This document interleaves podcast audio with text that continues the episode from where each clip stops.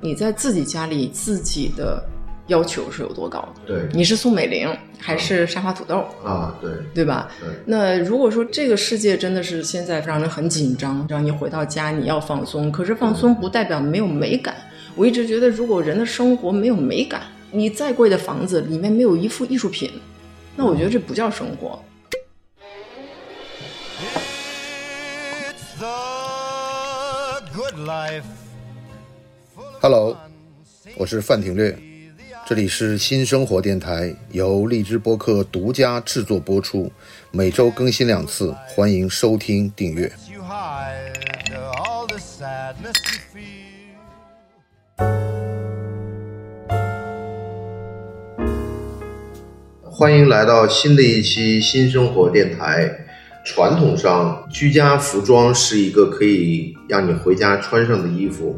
在被剥夺了很多的乐趣和身份之后，在家中展示居家的乐趣，会造成一种不为人知的快乐。那么，我们今天对话的朋友呢是 Home b e r u 的十倍设计的创始人王小佳女士。 Hello，大家好，我就叫我小佳就好。 你是怎么开始想到要做这样的一个？因为这个装实际上是一个很窄的场景，就是说，因为大部分人都要工作嘛，他可能是在八小时之外才变成一个居家的生活。大部分时间他有职业套装，嗯有各种晚装、便装、运动装，但是我就很好奇，就是你是怎么看到有这样的一个市场的？可能当时并没有看到，啊， 只是有一种感觉，因为那个时候我是在一个法国奢侈品的公司工作的时候，有机会去了很多客人吧 VIP 的家里面，啊都是豪宅，啊我们可以说亿万豪宅。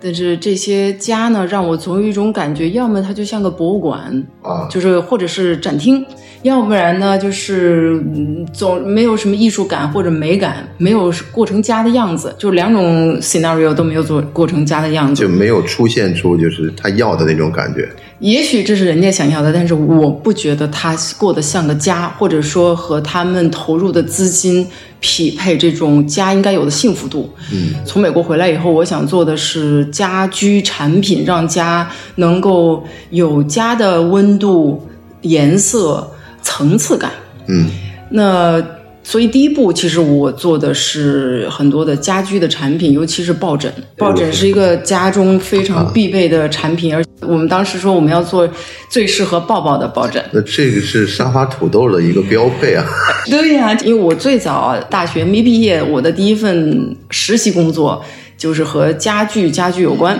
宜家不是呃， 不是，不是，是呃做的是在北京一个呃全部是进口家具的一个哦公司。那当时我们就发现，那家里面是哪个家具最重要？沙发，沙发最重要，对，啊没没错，没错，对沙发对最重要。那沙发标配，抱枕很重要。我们做了很多很美很美的抱枕之后，我就在想象，那这么美的抱枕，这么好看的家，而且现在很多豪宅都是配的意大利设计师家具，对吧？对的对的。那请问你该穿个什么衣服坐在那儿呢？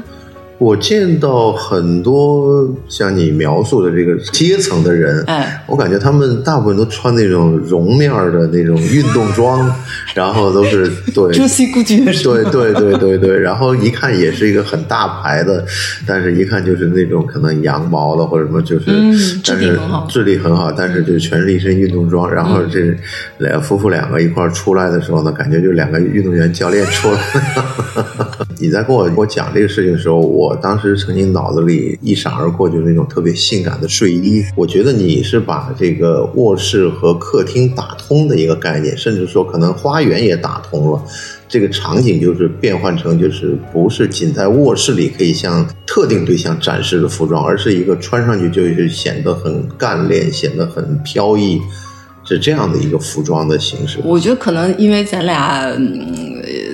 对，有很多背景比较像，所以咱们的想象是很像的。因为对我脑海里中想的也是和《零零七女郎》那里那种出场，对吧？对对对对比较像。那她肯定会有一个带着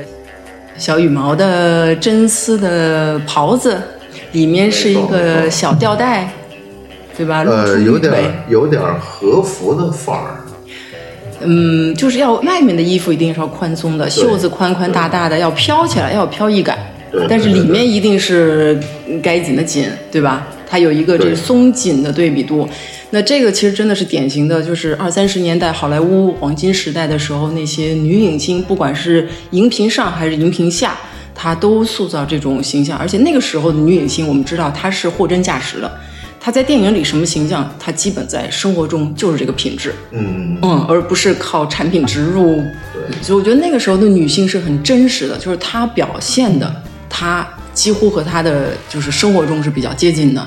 那我们现在看有些荧屏上很鲜亮的，啊可能在马路上你看到她的时候，不觉得她是个明星，这个还是有落差 的。这个前两天不是某有一个理财网站的广告，不是被大家诟病吗？就是讲的这个人也要理什么几千万的这个理财产品，然后那个也是要，反正最后发现他们拍广告的时候呢，四个人的背景都一样的，嗯，然后大家就在讲，这么有钱的四个人都挤在一个房间里住， 这个实在就是，实际上大家就可能现在的这个广告也不太讲究了，然后呢，拍的时候，特别是互联网产品这种。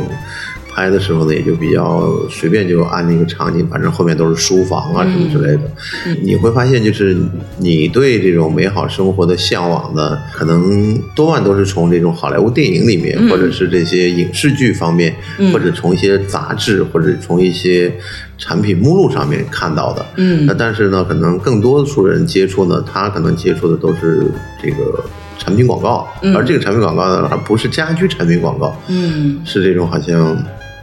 都是理财的这。代表着财富的某一种对对生活对阶层的广告。对对对吧就就好像我有一次看回忆录嘛，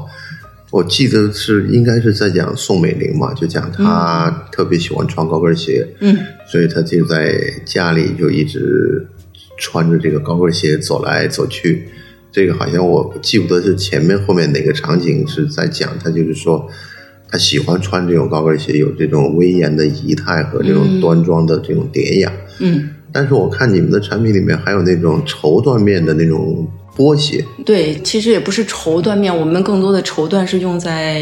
衣服套装上。如果我来阐述一下 loungewear，就是说家居服的概念呢，那实际上它在家里面，像你刚才说的，是有很多场景的，对有卧室，那对是对对比如说吊带睡衣这对种是属于卧室的。没错，那你其实不应该穿着吊带睡衣直接走到了客厅，那相当于直接上了大马路。这个在一个传统的呃比较讲究的概念里面啊对，那你肯定要披个袍子。对，袍子，我就可以进入客厅，去厨房泡个咖啡，我去花园里面、呃赏个花，看个报纸。虽然现在没人看报纸了、啊，对对对对对对吧？但是这个袍子的作用就是在你家里面任何一个角落都可以进袍行的嗯袍子的这工种作随意性会比较大一些，呃随意性是指就是说你在任就是呃让包你容性对包容性，你嗯在对对对对包容性你而且舒适感也会很好。对但实际上我就觉得这一类的服装的这个最大目的应该还是以舒适为主吧。它是给自己的，所以对它必须得是自己先舒服。我母亲是一个对那个化纤都过敏的人，啊我也从小有这种体质。 对我要是穿了化纤的衣服，我会火冒三丈。啊我这一天你会觉得我这个人整个就不对劲，啊，对对对对所以就对是天然材质。那我们身体本来就是天然的，没错那天然没错材质在我们身上，而且中国古人非常聪明。我们最早发明的真丝为什么呀？对吧？嗯而且为什么只有皇上，然后最后可以传到罗马去，只有贵族才能拥有啊？还是量少啊而且这些人知道这是好东西，啊啊，对 对，这这这这这我 知道，对，这是好东西，不光是他自己穿着舒服，美不美？嗯，你街上你要是迎面走来一位少女，嗯少不少女无所谓，嗯身上的衣服哎是飘动的，啊有光泽，像水一样。对就这个人走路的时候身上是在动的，你会不会觉得很美？如果你穿的是化纤的，就是嗯石油对副产品，对对在身上像一个塑料袋儿一样。但啊这个我觉得实际上。现在好像我看还有好多人在穿这种工装，这个也好像成了所谓呃职业潮装哎啊，对潮牌啊什么，啊特别是那种化纤西装啊什么之类的。比如说那个各种服务行业，它基本上就是讲究一点，可能开始我不知道这个、嗯这个是用丝还是用什么，反正那个面料可能还是属于一种比较就是天然一点的感觉，我制服，我相信肯定制不会服不会的，对制服的成本上面没也没不法洗 对对的，对的，对的，就但它这个，它这个造成的一种感觉，就是好像跟家的这种感觉不一样。而且你嗯谈到这个场景的时候，谈到咖啡厅也好，或者客厅也好，或者卧室也好，实际嗯上我就想到了那个以前的一部美剧，就是《Mad Men》那个。嗯， 《Mad Men》里面不是有一个非常典型的纽约曼哈顿的那种公寓嘛？那就嗯那个他们就是里面发生了很多戏嘛，就包括他跟他老婆在里面吵架也好，看电视也好，包括在家里办舞会、办 party 也好，他基本上他是有这么大的一个客厅，然后呢，好像是不是中国的这个富裕阶层？基本上家里都不太有人，还怎么就是呃，保证这样的家呢有两个司机，三个保姆啊，但这些人应该对吧不太会在客厅里面出现吧？其实也在，我我有好朋友，啊他说那个、他那客厅经常就是保姆坐着呢， 我而且我见过我一个客人家是很多年前啊，四层楼在深圳吧，啊楼顶上那个阳台大到你觉得可以从香港飞来的直升飞机直接落那儿，啊，非常豪宅了哈。呃，就是家里面上来上去的都是穿个十几块钱的塑料拖鞋，啊我说的是主人呢、不是说阿姨啊。然后那个客厅的大沙发上面晒着被子， 你会觉得这个我是以前看过一个香港的一个专栏作家写的一篇文章，他就在讲这个中国人喜欢进门脱鞋。嗯他讲的就甭管多有钱，全是把鞋放到门口，然后就光着脚进来。他讲的他在西方的很多包括政要家里呢，他讲的基本上就没有。好像大家都是就是地毯归地毯，但是他还是让你穿着皮鞋或者穿着球鞋就可以进来，哪怕踩在地毯上。嗯，但是好像我们这个习惯就是，好像你有地毯，你必须要光着脚，可能你那十几块钱拖鞋他们都省了，就直接就呃，他们那那就算大理石地的也是光脚进来，这是啊真的是中国人的传统。但是你看看满地上那个大街上吐痰的人那么多，你说你能不是不让我人脱鞋吗是？大家，大家，这个也有一个故事，是讲的当时是某一个腐败官员，然后在家里请客人，他两边呢是一个就是一梯两户的这样的，嗯然后他家里门口能摆出十几双鞋，脱鞋的时候就不太讲究，就跑到对面那家人家门口了。然后那个人呢，就为此呢就跟他吵架。对面这个邻居呢，就是一个退休的老干部，然后就就讲你们这样天天这么团团伙伙在里面，说搞什么？ 然后他就不停的在举报，最后终于引起了就是上面的注意，然后就一网打尽。结果抓了条大鱼。对，那这他就是因为拖鞋放在门口，然后就引起了就是邻里的这种不快。因为实际上我看那个文章的感觉也是略微有点失落吧，就是好像这种退了休以后人走茶凉的感觉，看 对面这个门口就没有拖门啊鞋，不，对，对面是门庭若市，然后就是脱就各种皮鞋、球鞋就嗯堆了一堆，然后就心里有点不不舒坦吧。这很有意思，就是一个对拖鞋它能够展现的一个社会现象。啊，对，但是我是看到那些好看的那种，就是缎面儿的这种鞋子，好像你你会这种感觉，有就是这种我们的着装方式，对实际上是跟我们的感受是息息相关的。对，就像你刚才说是宋文也对对对就是说他这个穿高跟鞋的习惯已经不是说我为了在人面前挺起来，而对是说对我对挺着我就爽。对对对对，这个是我们当初做这个品牌的时候，其实抱了一个这样的愿景。我因为我个人认为，我不知道是误认为还是认为，啊就是中国人古代其实是很讲究的。我们也会知道家居以前的礼仪，中国人在家有没有客人。穿衣服是有一个制度的，对是有礼仪的，对吧？我穿什么服，见什么人但，这个美感的建立是不是都通过这种艺术品和文字的记载？嗯，就什么《韩信夜载图》这样的，可能就是大家看到了古代人怎么宴客，然后，嗯还有看到就比如说什么这些夫人们出行是什么样的排场，对。对，但而且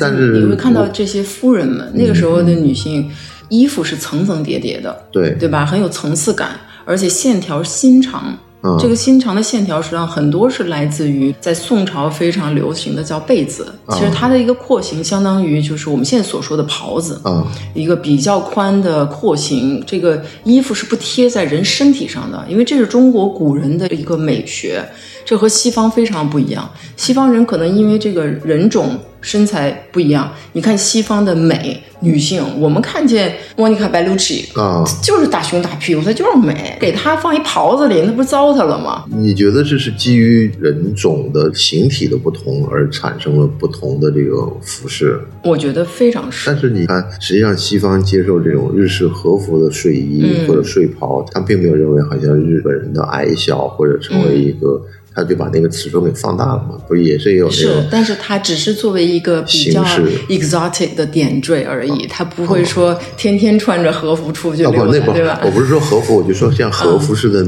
睡衣啊，哦就是睡衣对对那对嗯那那种形式，实际上从很多作品上面你是看得到，看得到，我。们看《唐顿庄园》里面，我们会注意到，啊对对对对呃，大小姐、二小姐，嗯尤其是她们会展现更多在卧室里面，她比如说也要准备着装了，而且她们的着装是非常讲究和她的个性相匹配。对，嗯，对吧？尤其是这种刺绣啊，还有色彩啊，都跟他本人的这个性格和身份非常相符。那实际上这些都是最早是中国流传过去的，还不是没错日本。啊，对的。那到底为什么他们爱上这种东方廓形，我无从解释。但我只能说的是，当我的英国朋友到上海来到我们工作室的时候，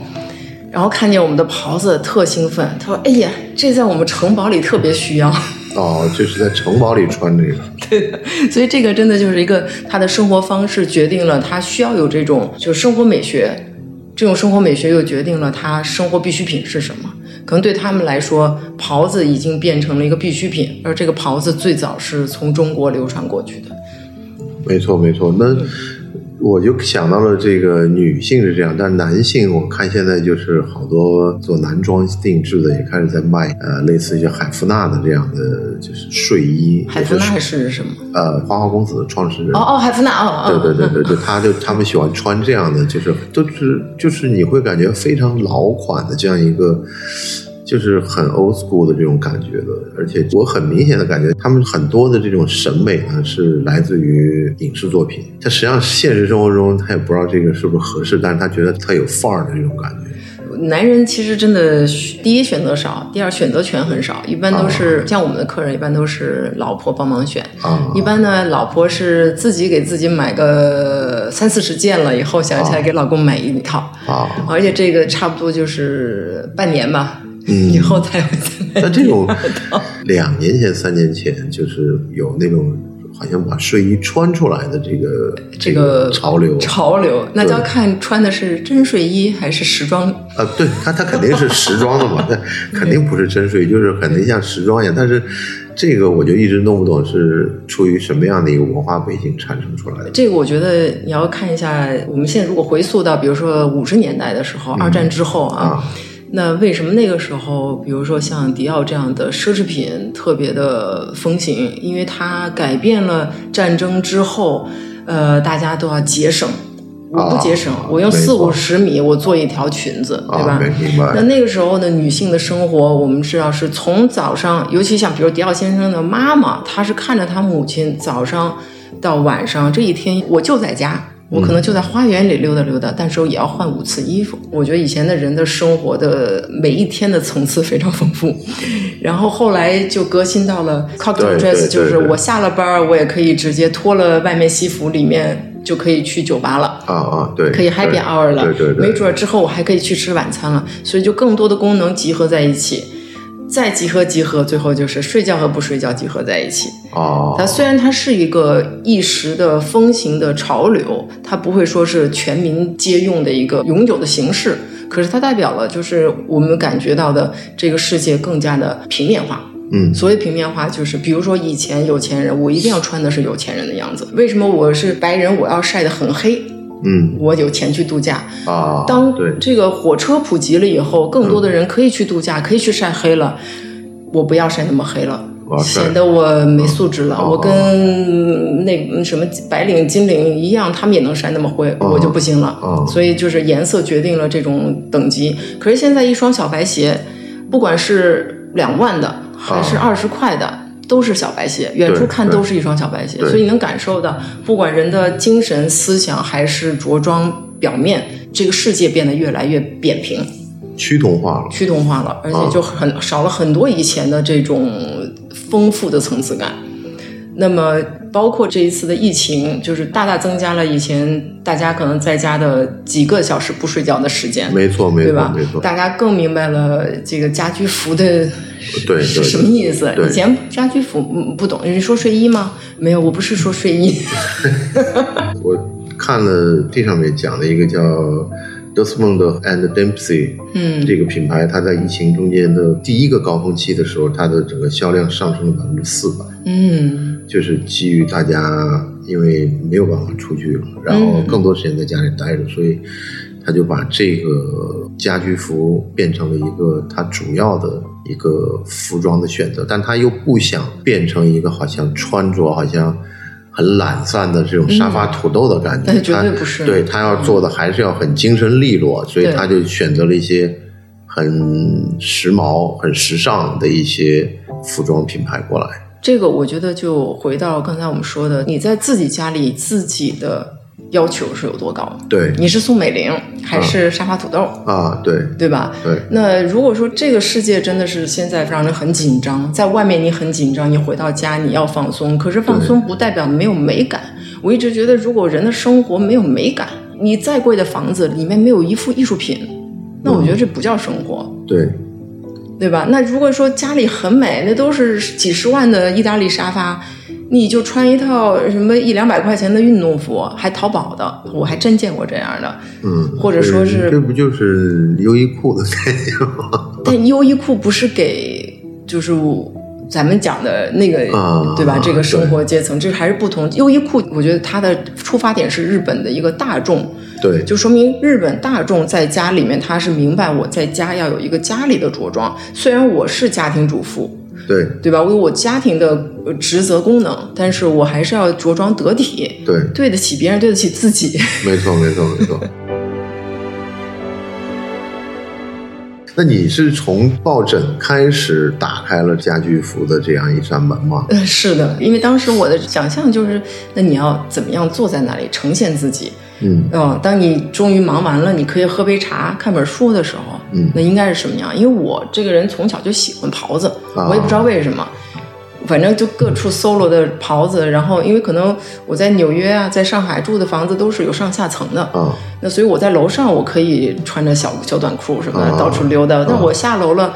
我还是要，万一有快递来了呢？那挺好的嘛，哎呀，你那几个服务员不给你们接快递啊？咱没有服务员，但是快递人人都有。 对对对对，这是一个快递服是吧？说的太对了，必须深 思。对对对对，因为我知道你有这个快消品的经验，也有奢侈品的经验，这些从业经验呢，可能造就了你对这个市场的一些看法，可能跟别的人不太一样。嗯。那你是当时是从这个品牌出来以后，我看你也去学过珠宝，也去学过室内设计，这些东西都学过。嗯，那为什么最后选定这个作为你的创业的一个入门呢？呃入口吧，什么叫入 门？呃，说个悬的，可能就是直觉召唤吧，还真没，因为我不是个生意人，所以啊我没有说我看中哦，这是一个生意点，未来市场增长百分之一千，我要进，或者说我预测到要有疫情，大家都关在家里、啊不能出去。对吧？对所以对真的是，就是可能水瓶座的我比较像我老公说的，天天云里雾里的，嗯 所以我当时就觉得，可能我在时尚和奢侈品这个行业做了十五六年，嗯这我相当于前半生吧。 明白明白，我想后半生，人家说嘛，下半场玩个别的自己喜欢的。玩个别的，就啊前半生我也很喜欢，我非常喜欢。我四岁的时候我就觉得认定我是要做和时尚有关的，但是那个时候的中国其实没有什么选择，对，对除了做裁缝就是做模特，做模特我不够高你， 做裁缝我不会裁缝。但是现在裁缝都叫设计师了呀，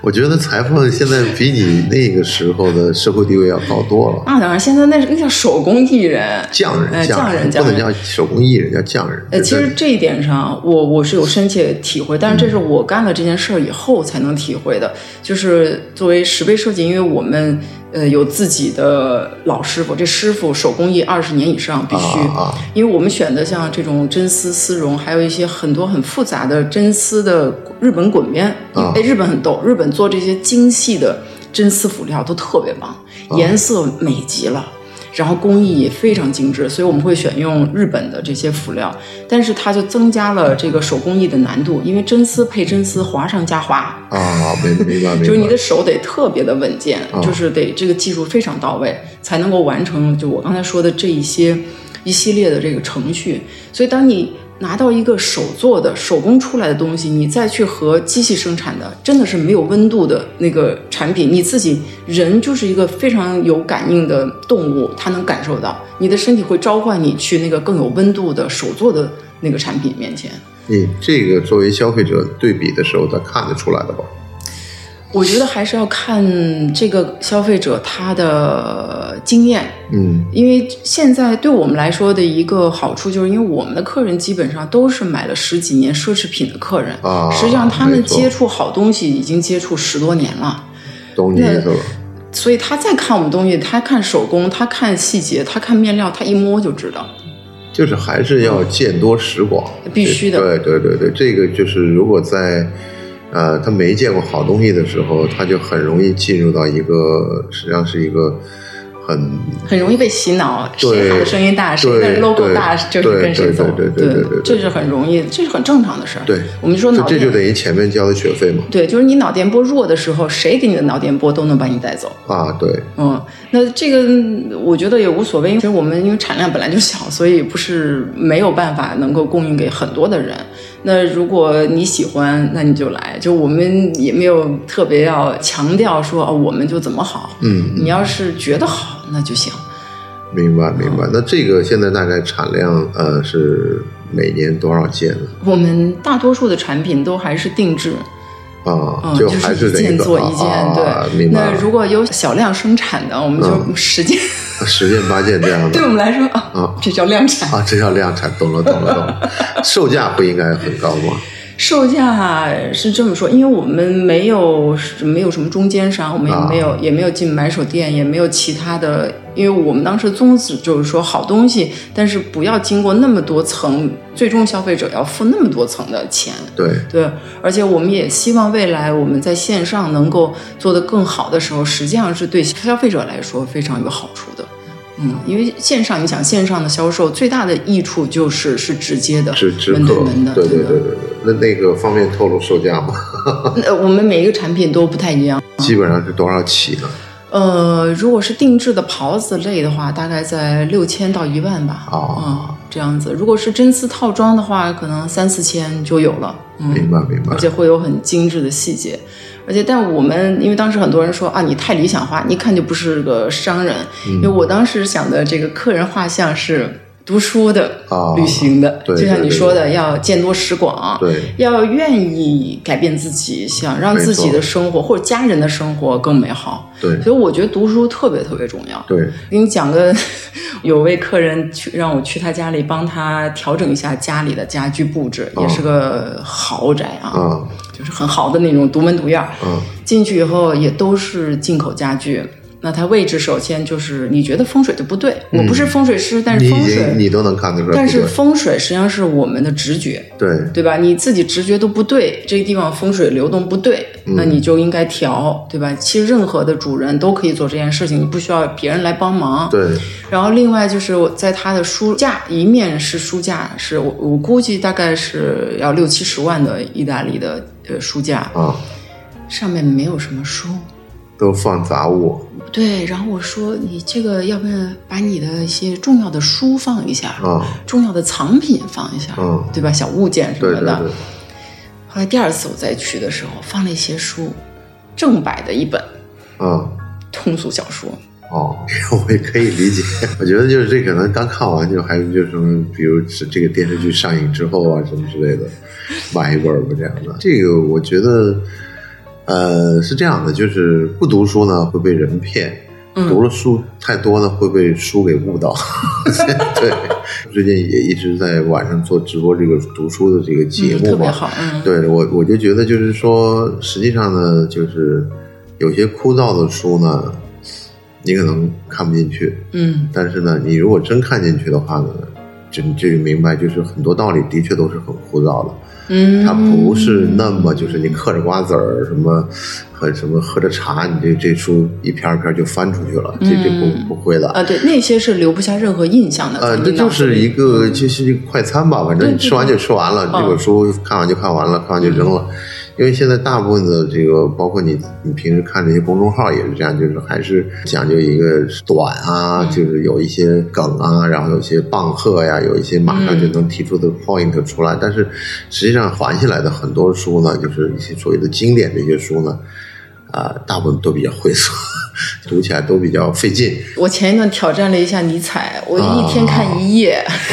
这这而且然后而且现在先放一边儿。对，而且就是说我之前在看这个《虚无时代》，不是他也就是在讲尼采说了上帝死了这个事情嘛。那然后那个书呢，实际上你会发现，就是说读跟看是有很大的不同的。嗯，你要读出来的时候呢，你可能是完全是通过耳朵来进入这个书的这个状态。嗯看的话呢，你可能会停下来，嗯停下来之后呢，你会你会想一想，所以说可能看的会慢，这个倒没关系。但是，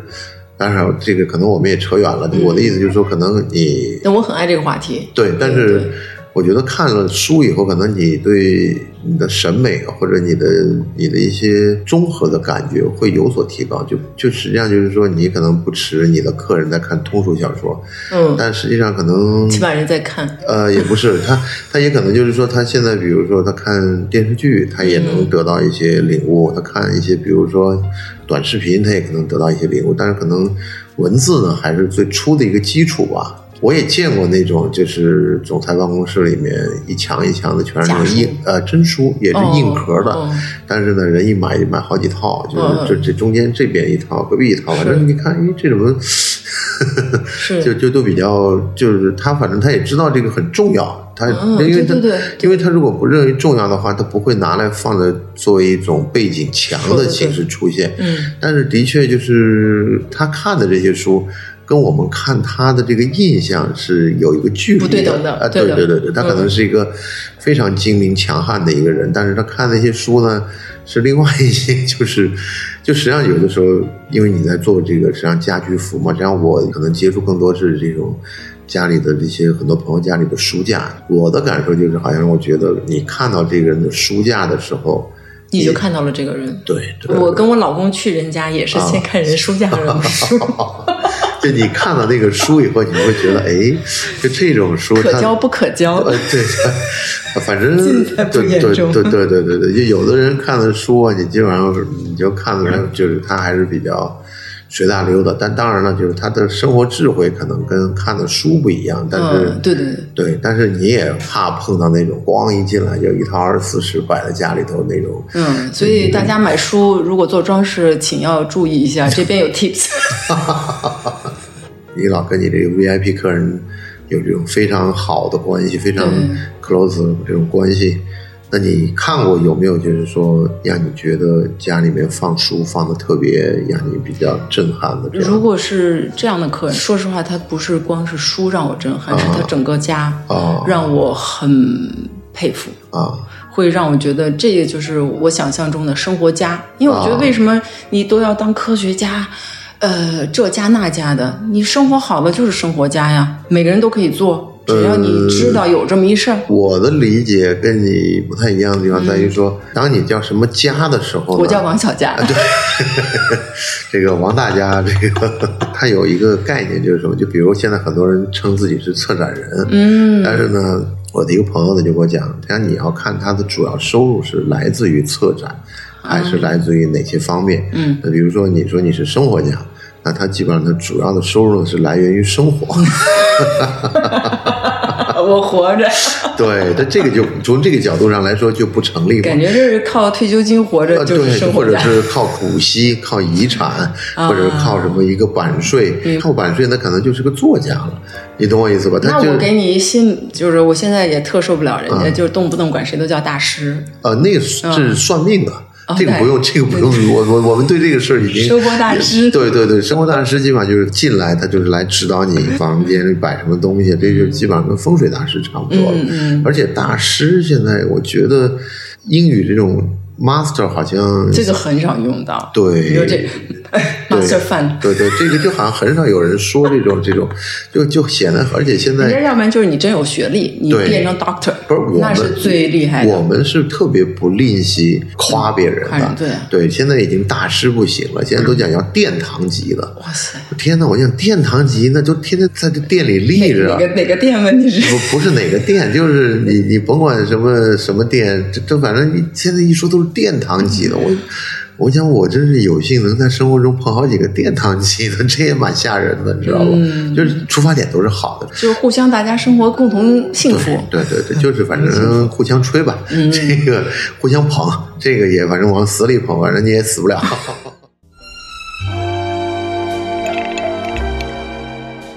大家好，我是范廷略，这里是新生活电台，由荔枝播客独家制作播出，每周更新两次，欢迎收听订阅。 kiss a good life. Goodbye.